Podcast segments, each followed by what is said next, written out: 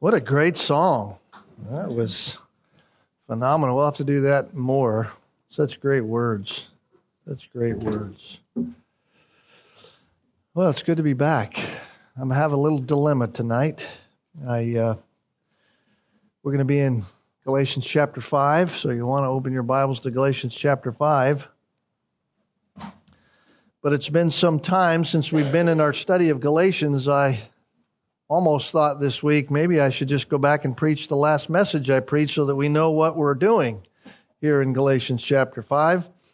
But I'm not going to do that. I overcame my own desires for that. But it is good to be back in it. I hope that's true in your own heart, albeit this Lord's Day only will be in it because next Lord's Day is prayer night. so here we are for a week and it's good for us to be here, but that's how the Lord would have it for us. And so I'm glad that we're here tonight to study this together. Would you just bow with me in word of prayer as we begin? Father, we need you in every way. Mostly, we need you to understand. We need you to help us understand all that you say what it means by what it says. We know that without the Spirit illumining our eyes and hearts and minds, we would not understand your authorial intent behind it, and yet we can understand it by your grace and mercy as you have granted to us your Spirit. And so, Lord, open our minds, open our ears, open our hearts to receive the truth, to embrace these things, to practice these things, and to glorify you through obedience to them. And we'll praise you in the end. For eternity, we will stand in your presence and praise you. And so we are grateful that we can do that now through the study of your word. So tend to our time in Christ's name. Amen. Well, there's one thing that happens to everything in this world as it sits idle for some time. The thing that happens to everything is that it tends to decay, tends to fall apart.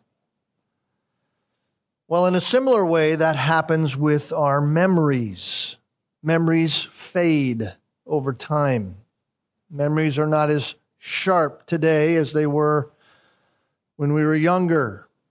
And since it's been some time since we've been here in our study, of Galatians, I'll dare say that many of us even remember what we studied last time. So I want to just begin our time with some reminders, reminders about where we've begun. We've been focusing our attention in chapter 5, verses 2 through 12. This is where we've spent our time over the last several weeks as the Apostle Paul is reminding the Galatian believers about what matters most. And here is what he says. I'll just read it for us. Behold, I, Paul, say to you that if you receive circumcision, Christ will be of no benefit to you. I testify again to every man who receives circumcision that he is under obligation to keep the whole law. You have been severed from Christ. You who are seeking to be justified by law. You have fallen from grace. For we, through the Spirit, by faith, are waiting for the hope of righteousness. Because in Christ Jesus, neither circumcision nor uncircumcision means anything, but faith working through love. You were running well. Who hindered you from obeying the truth? This persuasion did not come from him who calls you. A little leaven leavens the whole lump of dough. I have confidence in you, in the Lord, that you will adopt no other view, but the one who is disturbing you shall bear his judgment, whoever he is. But I, brethren, if I still preach circumcision, then why am I still persecuted? Then the stumbling block of the cross has been abolished. Would that those who are troubling you would even mutilate themselves. This is very practical in its entire content for the Christian life. It's very practical in that Paul lays out some very important implications for us as Christians about how you and I are to internalize the reality of what matters most or what ought to matter most in life. In our previous time of study back in chapters 3 and 4, you may remember how Paul proved with declarations and definitive argumentation from both the Old Testament prophets and his own experience, as well as their experience in the spiritual realm, he had proved that Christians standing before God, our justification before God, has always been granted through faith alone. It is not through any other means, it comes no other way. In other words, apart from any effort on man's part, apart from any effort on our own part as human beings. It's only through faith by the power of the Spirit of God that God redeems and that God makes us his children and his heir. And now we are in chapter 5, and you know Galatians has a chapter 6. And in these two chapters, Paul is now showing us what justifying faith, what through the power of the Spirit produces in the life of the Christian. We know we are saved by faith. We know we are justified by faith in Christ alone. Now, Paul begins to show us what that life looks like. And I guess in one sense, we could even summarize what Paul has said by his statement that we find here in chapter 5 and verse 1. Paul says it was for freedom that Christ set us free. Therefore, keep standing firm and do not be subject again to the yoke of slavery. This is the statement of statements, if you will, based upon all that Paul has said before, all that Paul has argued for in reference to the authority of Christ and the way that someone is saved and the way that we are justified before God is through Jesus Christ.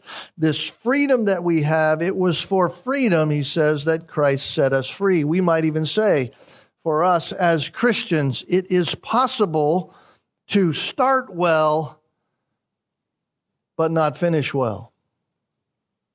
It is possible for us as Christians to start well, but not finish well. In other words, we might understand what matters most at the start.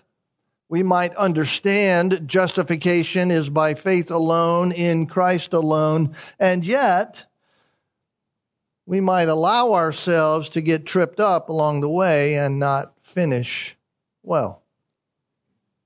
Notice that Paul begins with that statement of fact here in verse 1. It was for freedom that Christ set us free. That is fact. That is not theory. That is not suggestion. That is not some fanciful kind of thinking and wishful thinking. That is fact. That is settled reality. Through faith in Jesus Christ, we, the Christian, have been set free in order that we now live in that freedom. It was for freedom that Christ set us free. Freedom from what? Freedom from the slavery of attempting in and of ourselves to gain a righteous standing before God according to our efforts. We are free from that. It was for freedom. By Christ, we are set free, completely free from any kind of activity in order to gain righteousness. So remember that it was for freedom that we are set free. But, but, most importantly, in this entire sentence here in verse 1, most importantly, we must remember that it was Christ that set us free. It was for freedom that Christ set us free. When did that happen? When were we set free? Well, in the mind and the heart of God, we were free through the declaration of God in eternity past when He chose us to be His child. Before eternity past, God chose us in Christ, Ephesians chapter 1 says. He seated us with Christ in the heavenly places. He has, according to Paul in Romans, glorified us. He has sanctified us. He has justified us. It is a declared reality in eternity past, and God carries out what he has determined and declared through Jesus Christ as Christ comes and accomplishes in time all that God has declared and accomplished in his heart before it was ever done in time. Christ accomplishes the very thing that God has declared to happen, and therefore our freedom has nothing to do with our effort. That's why Paul says it this way it was for freedom that Christ set us free. To say it simply, we could just simply say, Christ accomplished what we could never accomplish. We know this. We've heard this. We've understood that. Christ accomplished what we could not accomplish. And so, based upon that understanding, the Apostle Paul makes an appeal to each and every believer.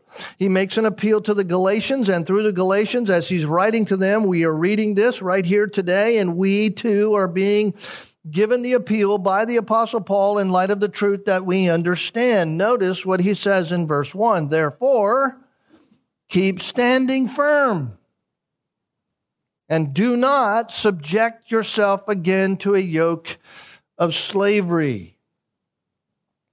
In other words, finish well.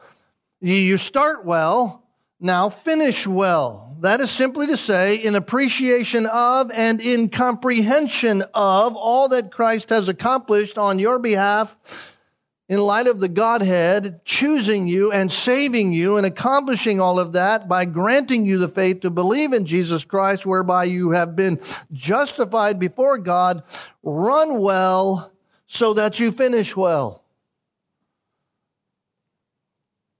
Stand firm in your faith and do not make any adjustments to it. Do not in any way adjust the saving faith that you have in Jesus Christ because that is what matters most. Now, why, why would the Apostle Paul find the need to exhort in that way?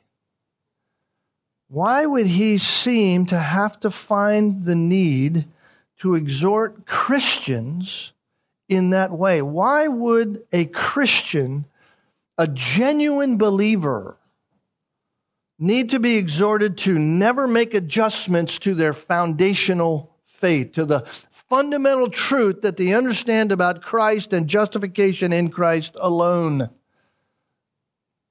Well, here's the reason because there is a tendency in us to drift. There is a tendency within us and in our flesh to drift. There's a tendency within us to make adjustments. There is a tendency within us and in our flesh to make adjustments in our thinking about salvation. In what way? Well, in this simple way to attach somehow our salvation to our own efforts. To say and think in some way, even in the subtlest of ways, that somehow we have something to do with our justification before God. To place God's sanctifying work in our lives in the place of God's justifying work in our life. To take the walk of faith and replace it, put it in the place of justifying declaration by God. We start well. We start well with an understanding of justification by faith alone, but oftentimes we do not finish well. I was thinking about this recently because lately, over the past eight months or so, my wife and I have been doing some things in our life to edit our physical health. And one of those things that we do is we try to exercise regularly, and most of the time that exercise takes the form of running. Now, that surprises many of you for me to say that, I know, because for my entire life, my motto was, why would I run when I can drive? Why would I expend the energy to get out there and put my body through some kind of difficult task when it's easier for me to get from point A to point B on a motorized vehicle? I am not a fan of running. And I would even say today, even after eight months, I'm still not a fan of running. But I've been doing it,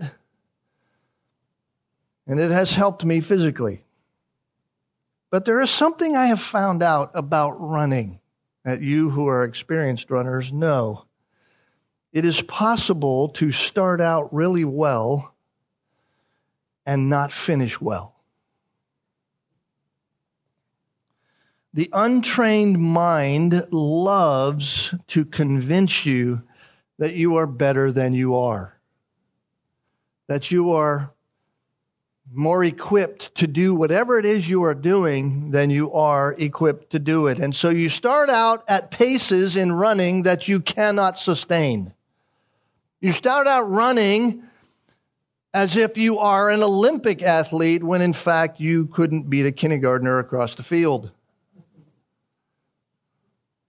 And while you may finish whatever distance you have planned to go, the fact of the matter is you finish crawling.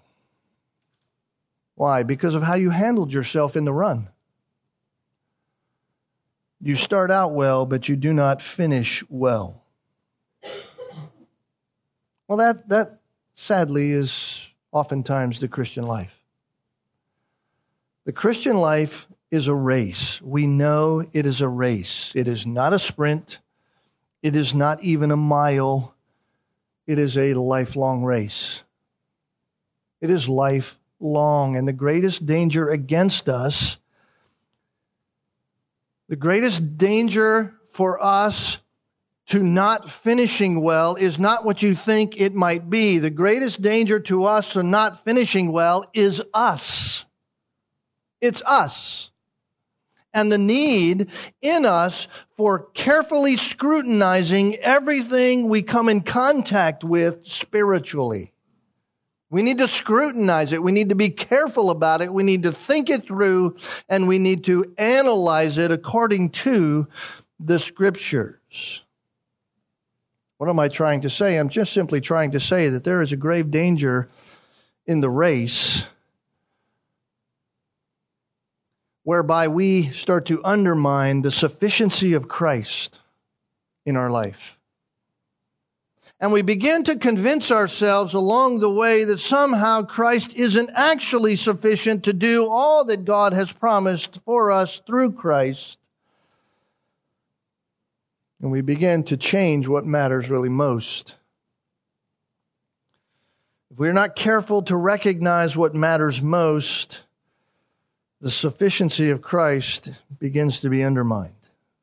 This is what has happened with the Galatian believers. Paul is extremely concerned. He is extremely concerned. Notice how Paul addresses this in our text that I want to spend our time in tonight, verses 7 to 12. You were running well. Who hindered you from obeying the truth? This persuasion did not come from him who calls you. A little leaven leavens the whole lump of dough. I have confidence in you in the Lord that you will adopt no other view, but the one who is disturbing you shall bear his judgment, whoever he is. But I, brethren, if I still preach circumcision, why am I still persecuted? If that's the case, then the stumbling block of the cross has been abolished. Would that those who are troubling you would even mutilate themselves. Paul says in verse 7 you were running well. You started out well. What happened? You were, you were running really good. What happened? Well, some of the Galatian Christians had started to embrace the thinking that what they did in their own lives by way of activity, by way of spiritual things, would in fact accomplish something spiritually to ensure their justification.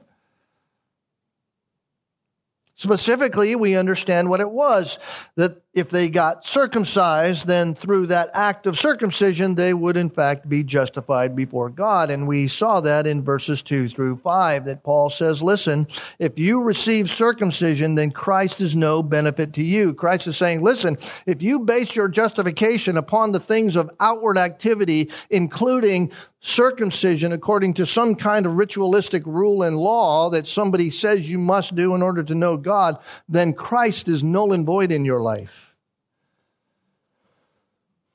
And in fact, if you do that, you're under obligation to the whole law.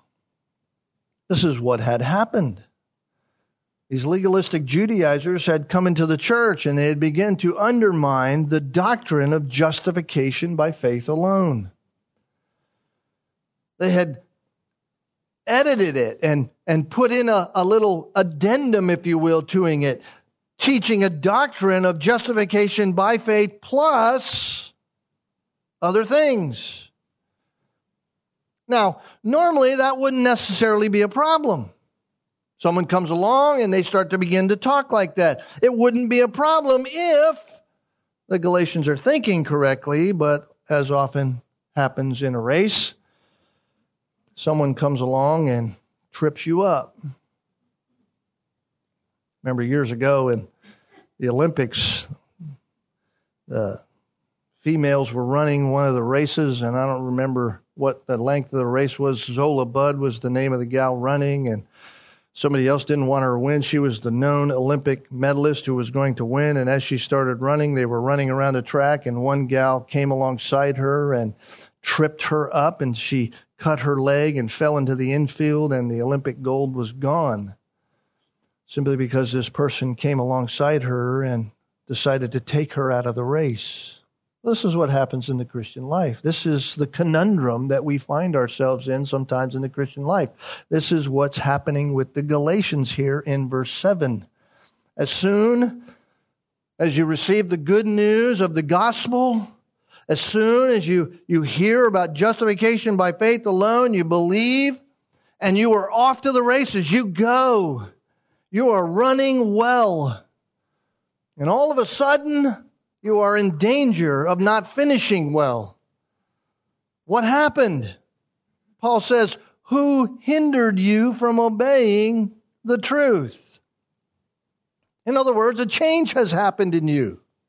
Something has gone on in your life. You have gone from running well, i.e., obeying the truth, right? That's the synonym idea here with running well. The running well is equated with obeying the truth. You were running well, you were obeying truth, and now you're not obeying the truth. Now you've switched gears. Now you've gone off. Why? Because of a hindrance. And notice the hindrance is not a what, it's a who. It's a who. Someone has hindered you? Who hindered you? Hindered's a great word. It's a great word that Paul uses here because it means to cut off. To cut you off. In other words, who cut you off in the race? Who cut you off? Who introduced to you another way? Who introduced to you another track to run on? Who told you in the race that you're to slow down? Who told you that you no longer need to obey the truth that you know? You notice here there are at least three realities taking place here that's going on, right? First, he says you've been running well. That's the first reality. Then he says, secondly, you've been obeying the truth. You've been walking by faith in that. You're running well. You're, you're obeying the truth. And yet someone has hindered your progress. That's the third reality. So clearly, the Galatians had made a great start in the Christian life. Clearly, they had understood the gospel. In fact, they must have understood it in light of what the Apostle Paul says, even all the way back in chapter 1. I'm amazed that you are so quickly deserting him who called you. The hindrance wasn't just, hey, we'll slow down in the race. The hindrance was, we're leaving the track. We're leaving the track. Paul's like, what happened? You're living free from the bondage of keeping the law for justification. You're obeying the truth concerning justification through faith in Jesus Christ alone. What happened? That's what he means when he says here, you're obeying the truth. The word truth is referring to that doctrine, the doctrine of justification by faith alone. The very truth that Paul has exhorted back in verse 1. You stay steadfast in it. You stand firm, he says in chapter 5, verse 1. Then false teachers come along. You're combining your faith with practice. You're doing what's right. You're walking by faith. You're living out what you believe. And then someone else comes along, someone else comes up by next to you and you're they're hindering you, they tripped you up in your obedience? Really? Why did that happen, Paul says? Here's why it happened because they began to listen to the wrong people. They began to listen to the wrong people. Instead of faith alone, now they're hearing faith plus. Now they're buying into the reality of gospel plus works. Jesus, yes, but Jesus and. And that had raised doubts in their undisciplined minds about who they are to follow. And it's leading them to doubt this doctrine that Paul has been arguing for and shown them. So here's the question I want to raise tonight for us as we think through this passage. How, how is it that we are to combat against that? How do we combat against drifting, against getting knocked off track? How does the Christian who is running well also finish well? We're going to hear, I think, a whole lot over the next several months from the Apostle Paul on this, because it begins in our text tonight and it goes all the way through chapter 6. But tonight I just want to draw out four us from this text four practical helps, for practical helps to discern troublemaking hindrances to our Christian race. Four practical helps to discern troublemaking hindrances to our Christian race. Practical help number one. Here it is. Never forget where hindrances come from. Never forget where hindrances come from. Notice what he says in verse 8. This persuasion.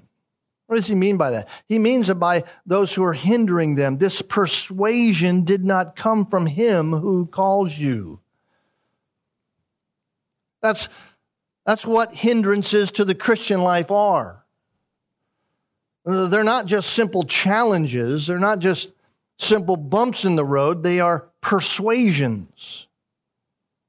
Why? Because that's the intent of them. The intent is to persuade you off, to persuade you how to think, to persuade you to think a different way. In the case of the Galatians, it was the false teaching about circumcision. It was teaching that law keeping was necessary in order to be saved. For you and I, it comes in all kinds of forms that we see and hear. It might be on the radio through a preacher. It might be through some movie that we see that's perpetuating something. Very oftentimes, and most often, it comes through the written material that we read. And I come across this often as a pastor. Books that are picked up, books that people come across, things that we read, things that we are engaged with or have seen. I came across one recently that I was reading and I noticed right out of the gate, because there are some who were reading this, right out of the gate, a sentence from this very book that was troubling, that would, that would cause one to, to who is running well to not run so well anymore. And the sentence was with was this. It was in the introduction, in the first five sentences of the introduction of this book. It gave the purpose of this book. This book will help you to fulfill your need as a wife to be loved by your husband, then you need to give your husband the respect that he needs. So fulfill your need as a wife to be loved by your husband by you giving your husband the respect that he needs. Sounds very nice, sounds very helpful, and yet it is man centered thinking. Why do I say that? Because that is not what Ephesians 5 says. Ephesians 5 does not say for you to accomplish what you desire, that you are the one who fulfill your needs by giving someone else what they want. Doesn't say that. In fact, what Ephesians 5 says is husbands love your wives as Christ loved the church. Period. Exclamation point. No further ex- no further discussion. Husbands, love your wives as Christ loved the church. Wives, follow your husbands as you follow Christ. In other words, the only way you can do what you are commanded to do in honor and glory to God through your Christian life as you live that out within the context of marriage is to keep your eyes on Christ. Follow Him. Serve the other because you desire to serve Christ. And in doing so, you will treat the other as you ought, even though they may not obey Christ. Always, therefore, then trusting God to meet your needs and you not working to meet your own needs. Why? Because you can never meet your needs the way God desires to meet your needs anyway.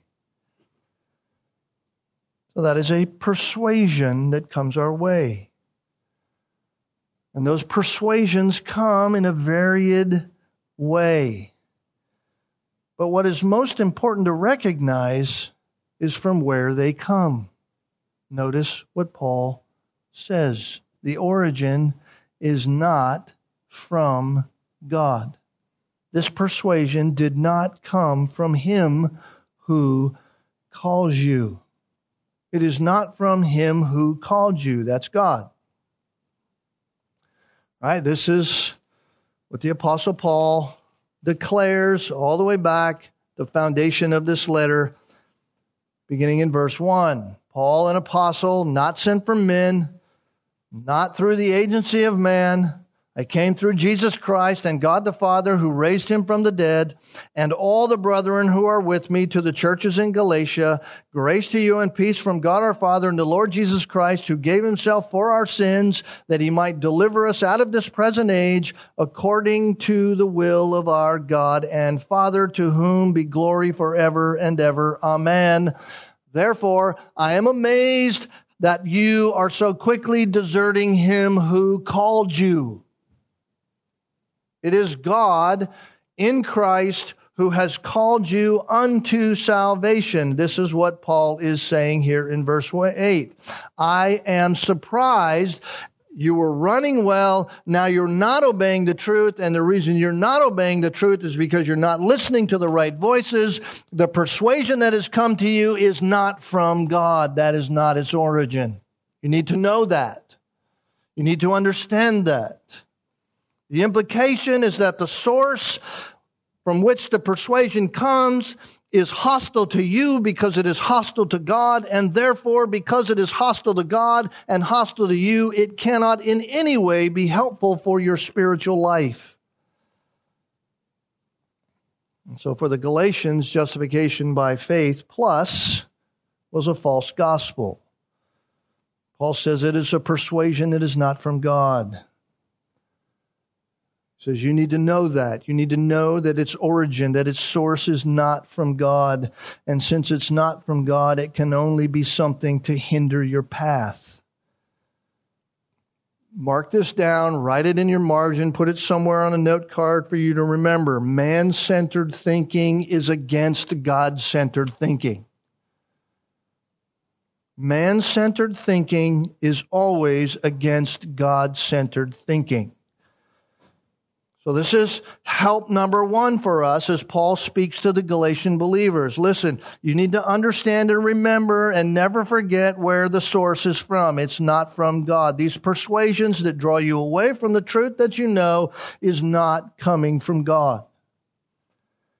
That alone ought to be enough for us to say, hold on, I'm not going that way. And yet oftentimes we continue. So Paul gives practical help number two. Practical help number two is this know the effect of those dangerous persuasions. Know the effect of those dangerous persuasions. Notice verse 9 a little leaven leavens the whole lump of dough. In other words, it's utter foolishness to embrace any persuasion that is not from God because it has an infiltrating effect. In other words, what it does is no little matter. A little leaven leavens the whole lump. Of course, you who are bakers know exactly what that means by way of analogy. Doesn't take a whole lot of leavening agent added to flour to infect and affect the entire dough. Years ago, when I was before I went in the military, I worked in a bread factory. My father was one of the higher ups in the bread factory, and so I got a job in the janitational department. We used to call ourselves sanitation engineers. That sounded a lot better than janitors. I worked in this bread factory, and they would make batches of bread that weighed upwards of a thousand pounds, one batch and they would take that dough and pour it in a machine and it would break it down to small dough. But they would mix it up in these thousand pound batches and the amount of yeast that was put into that batch was minuscule by way of its size compared to the amount of flour and everything else that they put in that batch. Why? Because a little leaven leavens the whole lump. Little leaven leavens the whole lump and just as bread does not rise unless it contains an active culture of yeast, so too our Christian lives will be unaffected by dangerous persuaders if you do not swallow the leaven. That's what he says. He says, don't just take in a little, don't take in any. Don't swallow any of the leaven. And this is what Paul is saying to the Galatians. Listen, don't you understand that even the most minuscule amount of that is going to infiltrate your entire life? The smallest amount of it is going to be trouble for you. So for the Galatians, it's this a simple pinch, a simple pinch of trusting in yourself for justification contaminates the entire gospel of justification by faith alone. You take just a little bit of that, just this one thing called circumcision, and you add it to that, it infects everything, and the whole doctrine of justification falls apart for you. So if you embrace any of the teaching of the Judaizers, if you embrace any of the doctrines that they are teaching, then you will have to embrace all of their teaching. If you choose to be circumcised as an act of earned righteousness, then you better be prepared, as Paul has already said to them, you better be prepared to keep every law for righteousness. And if that's what you do, then the saving, true gospel is null and void for you. Christ has been severed from you you've fallen from grace. Beloved, this is how it is with doctrinal heresy. This is how it is with allowing a little light to shine in, in the doctrine when heresy is introduced. It's like yeast in bread. It spreads until it works its way through every doctrine. You cannot have just a little bit of heresy included in your eschatology and a little bit of, and no heresy included in any of the other doctrines because a little bit of heresy in your doctrine of eschatology will infect every other doctrine that you believe. Sooner or later, uh, the leaven will go throughout all of it. It spreads until it works its way through every doctrine, and in the end, it destroys all of your doctrine. So we have to resist. We have to resist any of it. We have to resist every error that strikes at the truth of the gospel and the implications that that has for our Christian living. We have to resist that. It may seem comfortable, it may seem okay, but if, if it is not from God, then we know where the source is, and it will infect everything that we know. We have been saved by faith, and therefore we walk and live by faith. So, helpful hint number one is keep the origin of these kinds of persuasions in your mind. Who is it from? And number two, know the effect of those persuasions. Know the origin, know the effect. Practical help number three. Never forget the sovereign hand of God in it all. Never forget the sovereign hand of God in it all. Paul says in verse 10, I have confidence in you in the Lord, that you will adopt no other view. The one who is disturbing you shall bear his judgment, whoever he is. Paul says, Listen, I, I, trust in the sovereign hand of God, and God's sovereignty works in both directions. I have confidence in you, Paul says first, in the Lord. I love that because Paul is practicing what he's preaching. Paul is telling them, listen, trust the Lord, continue to trust the Lord, continue to walk by faith. And Paul is doing that even with them. I have confidence in you in the Lord. I have a, a, conviction that you, as true believers, will remain true and the false will come under judgment one day. I love that. It's very comforting to, to me as a Christian, very comforting to me as a pastor. Why? Because that just simply means I need to keep my eyes on the prize.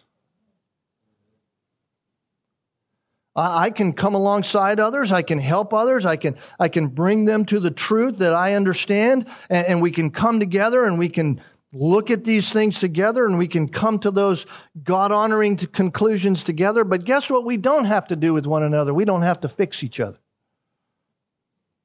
As a Christian, I don't have to fix you. You don't have to fix me. Why? Because God is the fix. God's the fix. That simply tells me that no matter how influential a false teacher may happen to be, in the end, they'll be dealt with by God. They'll be dealt with by God. And none of the children of God will ever be lost. That's why Paul can say that. I have confidence in you in the Lord. Paul's not saying, listen, I have confidence in you because you're really great people and I think you'll come along. No, he's saying, I have confidence in you because I believe the Lord has you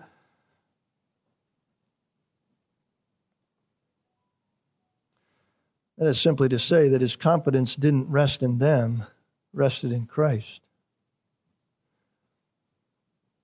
Paul, Paul knew that God would do what was best. Paul knew that God would always do what would honor and glorify himself and be best for each individual involved, and he lived by that belief. And so Paul says, Listen, I'm not, I'm not going to forget the sovereign hand of God in all this. Yes, I taught you the truth. Yes, you are bewitched. Yes, I can't believe how quickly you've deserted him. Yes, you're, you're in grave danger here. Yes, it might be true that you truly don't know Jesus Christ, but I have confidence in the Lord that God's going to keep those who are his and he will judge those who aren't. Practical help number four. Practical help number four. Paul simply says this. Remember this running well is not easy. Running well is not easy. Verse 11 and 12. But I, brethren, if I still preach circumcision, why am I still persecuted? That's the case, the stumbling block of the cross has been abolished. It's been abolished. If, if I'm preaching like they're saying I'm preaching, if I'm doing what they're saying I'm, I'm doing, if they're what they're accusing me of doing, then why in the world am I still persecuted in this life? If that's the case, if I preach what they're preaching, then there is no stumbling block to the cross. The writer of Hebrews said it this way quote, Let us also lay aside every encumbrance and the sin which so easily entangles us let us run with endurance the race that's set before us, fixing our eyes on Jesus, the author and perfecter of faith, who for the joy set before him endured the cross, despising the shame, and has sat down at the right hand of the throne of God. For consider him who has endured such hostility by sinners against himself, so that you may not grow weary and lose heart. Lay aside every encumbrance Lay aside every encumbrance. Why does Paul say that? Or why does the writer of Hebrews say that? Because easy is easy. Doing easy is easy to do. Lay aside every hindrance and everything that entangles us. Why? Because things get in the way. You can't run well, as I have found out, wearing things that hinder your running. I was amazed the other day. I was at a race watching, not running. My wife was running. I was watching. And I was watching the winner come past me.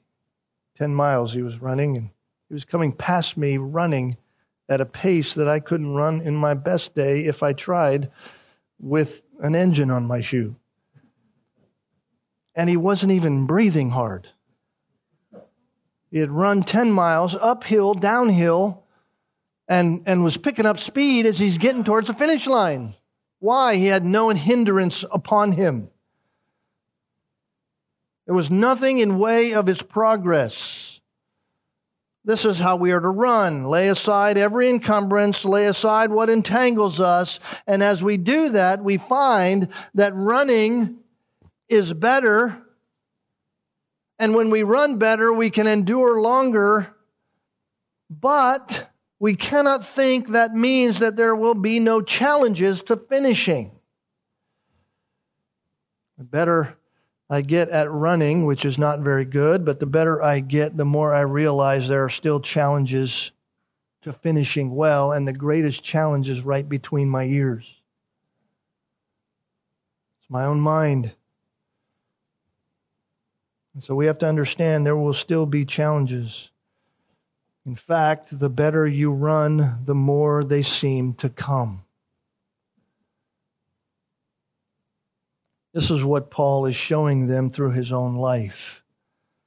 Paul says the Judaizers are claiming that I'm still teaching about circumcision. They're still claiming that. They're accusing me of that. Why? Well, possibly because Paul insisted in Acts that Timothy get circumcised. They were going to go preach to some Jews, and Paul insisted that Timothy be circumcised so that his witness in the gospel among those Jews wouldn't be hindered. And so the Judaizers are using that and saying, see, see, Paul requires circumcision. You see, that's what Paul preaches. So whatever he's telling you is a bunch of nonsense. He's preaching just like us. Paul is preaching circumcision. But the difference was that Paul wasn't saying to Timothy, hey, Timothy, listen, you need to be circumcised because that's what you need to do in order to be saved. Paul wasn't saying, listen, Timothy, get circumcised because incircumcision is justification. No, Paul was saying, listen, these are legalistic Jews. These are Jews that believe that the outward righteousness is what they must do in order to be saved. We, they won't even listen to you unless you're circumcised, so get circumcised so that we can share the gospel with them. They need to know the truth. And so Paul is saying to the Galatian believers listen, if I still preach circumcision as a means of justification, then why am I still finding trouble in this life? Why am I persecuted for what I preach? If I'm preaching their doctrine, then why are they against me?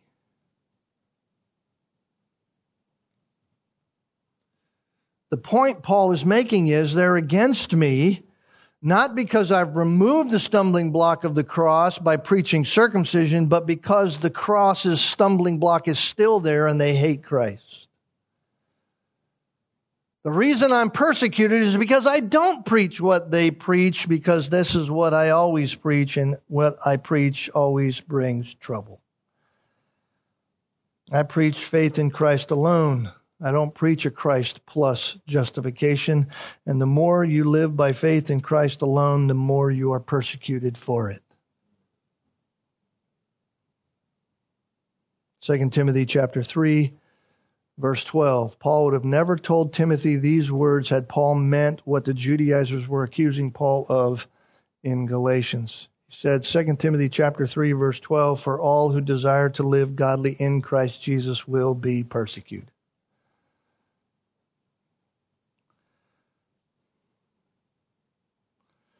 Paul says, "Listen, I verse 12, would that those who are troubling you would even mutilate themselves. He listen, listen they want to say circumcision is good, but I, I say they should go all the way. I say they should become priests in the, in the religion that they're touting, just like the eunuchs, and just mutilate themselves, totally castrate themselves fully. Then they would really show themselves to be righteous and justified in that kind of way if they want to do that, but they're not willing to do that. Paul says to the Galatians, here's, here's help for you. You're, you were running well. Now you're not running so well. You're not obeying the truth. Well, here's how you can be helped in getting back on track. No, no, first of all, the persuasion is not from God. Know where it comes from. No, secondly, the effect of it the effect of these persuasions is not just a, a minor effect, it is a, a totally saturating effect. It will affect everything if you take even the little bit of it. But never forget that God is sovereign in it all. That doesn't mean you don't act. That doesn't mean you don't help. That doesn't mean you don't fight against those things. That means that you trust God always with the outcome of it all. And then, fourthly, running well isn't easy. Running well isn't easy. Don't sit back on your laurels and think, okay, now I've made it. I don't have to do it anymore. The pushback never goes away if you are faithful to the gospel of salvation by grace alone, through faith alone, in Christ alone, all to the glory of God alone, according to the scriptures alone. The pushback never stops. It's always there. There's always someone on the track waiting to trip you up. Paul says it is doable. It is doable. You can run well. You can finish well. How? As you walk by the Spirit. As you walk by the Spirit. We'll begin to see that next time. That's what Paul gets into, particularly in verse 16. I say, walk by the Spirit, and you will not carry out the desire of the flesh. Well, let's pray together. Father, as we come to you once again, we we are so needy. We need you in every way, every day, every moment. We are so vulnerable at every turn. Helpful runners on the same track, and yet those who are unhelpful all around us, waiting to trip us up. Lord, we don't want to be tripped up. help us to remember these, these helps, these practical helps that will allow us to see things for what they are. Lord, help us to be those who would scrutinize everything according to your word, take it back to the truth, not turn our backs on the things which we know to be true and right and are convinced of. May we continue to walk in truth, obeying the truth. Thank you for this warning. Thank you for the challenge. Help to use it in our lives, we pray, to your glory. In Christ's name, amen.